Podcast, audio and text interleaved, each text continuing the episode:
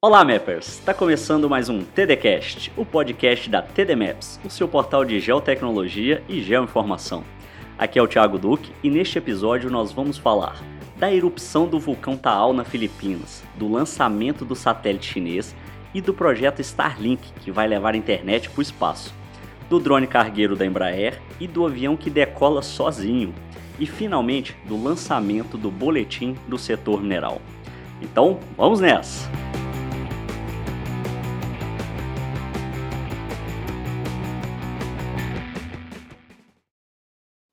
E para essa semana, a gente começa falando da erupção do vulcão Taal, localizado na Filipinas e que fica a aproximadamente 50 km da capital Manila. Nessa última semana, o Taal voltou a entrar em erupção e deixou um rastro de destruição. As imagens são impressionantes, principalmente as que mostram as descargas elétricas vindas de raios em meio a nuvens de fumaça. Parece coisa de outro mundo. Agora, uma curiosidade sobre o Taal e que você pode constatar utilizando o Google Earth é que ele tem uma ilha em um lago dentro da cratera, e que é uma ilha dentro do oceano. É praticamente um gif daqueles que mostram ilha, água, novamente ilha, água, e assim vai. Não entendeu nada, né? Bom, vou tentar explicar melhor, mas tenho certeza que vendo é muito mais fácil. É que dentro da cratera do Taal tem um lago, e neste lago tem uma ilha, que é o Vulcan Point, e todo esse conjunto fica na porção sul de um arquipélago, que é um conjunto de ilhas, conhecido como Luzon, que faz parte da Filipinas.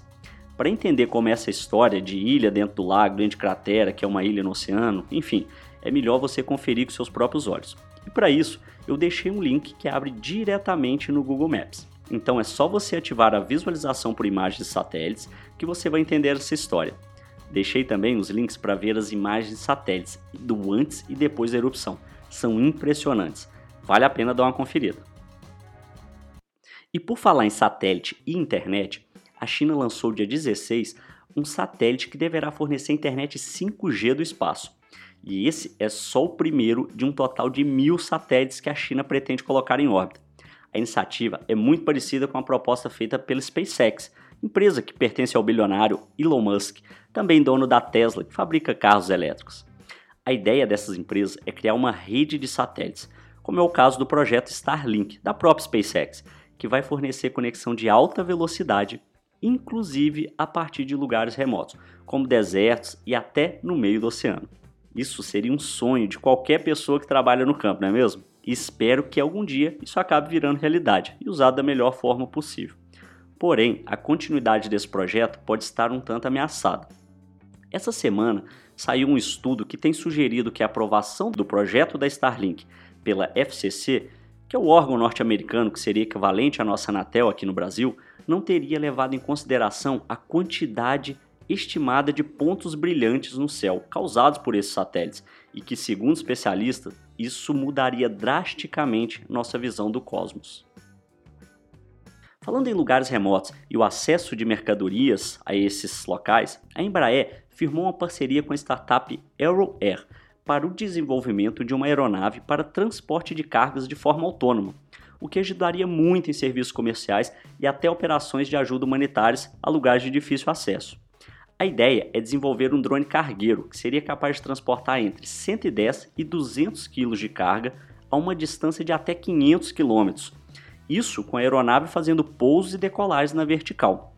A execução deste projeto visa acelerar o mercado de fretes comerciais. Ainda sobre voos de forma autônoma, essa semana a Airbus divulgou a primeira decolagem autônoma feita por um avião comercial. Isso mesmo, um avião modelo Airbus A350 decolou sozinho.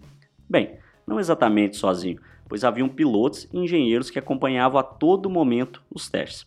Além do mais, para esse sistema funcionar corretamente, é necessário uma acelerada na aeronave, até certo ponto, e daí sim o sistema começa a controlar tudo. Os testes foram realizados em meados de dezembro do ano passado, com 8 decolagens no total, porém só foi divulgado agora. O sistema conta com um conjunto de câmeras de alta resolução combinados com medidores de velocidade e aceleração e que posicionam o avião corretamente na pista. A intenção é que o projeto inclua também taxiamento e pousos automáticos, e que deve ocorrer ainda em meados deste ano. Se você quiser ver o vídeo da decolagem, o link se encontra na descrição desse episódio. E essa semana eu postei um vídeo no YouTube e no Instagram mostrando uma forma fácil de criar playlist de músicas a partir do seu trajeto no mapa. O serviço é oferecido pelo Spotify e ele analisa a sua distância do percurso e, consequentemente, o tempo que levará até seu destino. Depois você responde algumas perguntinhas e ele gera automaticamente uma playlist, levando em consideração suas preferências musicais e a duração da viagem. Quer ver como funciona? É só ir lá no canal da TD Maps ou no Instagram e conferir o vídeo. Também deixei o link aqui na descrição para facilitar.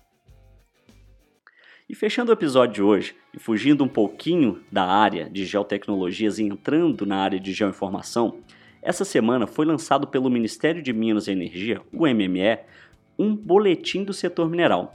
O informe mostra dados com os principais minerais extraídos e mais exportados, por exemplo.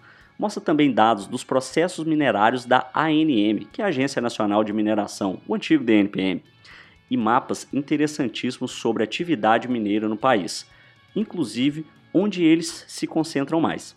Segundo o MME, o boletim vai ser atualizado trimestralmente. E assim a gente encerra o segundo episódio. Espero que tenham gostado. Não deixe de acompanhar também a TD Maps pelas redes sociais, pois sempre tem coisa boa por lá. E é isso aí, até a próxima! Tchau!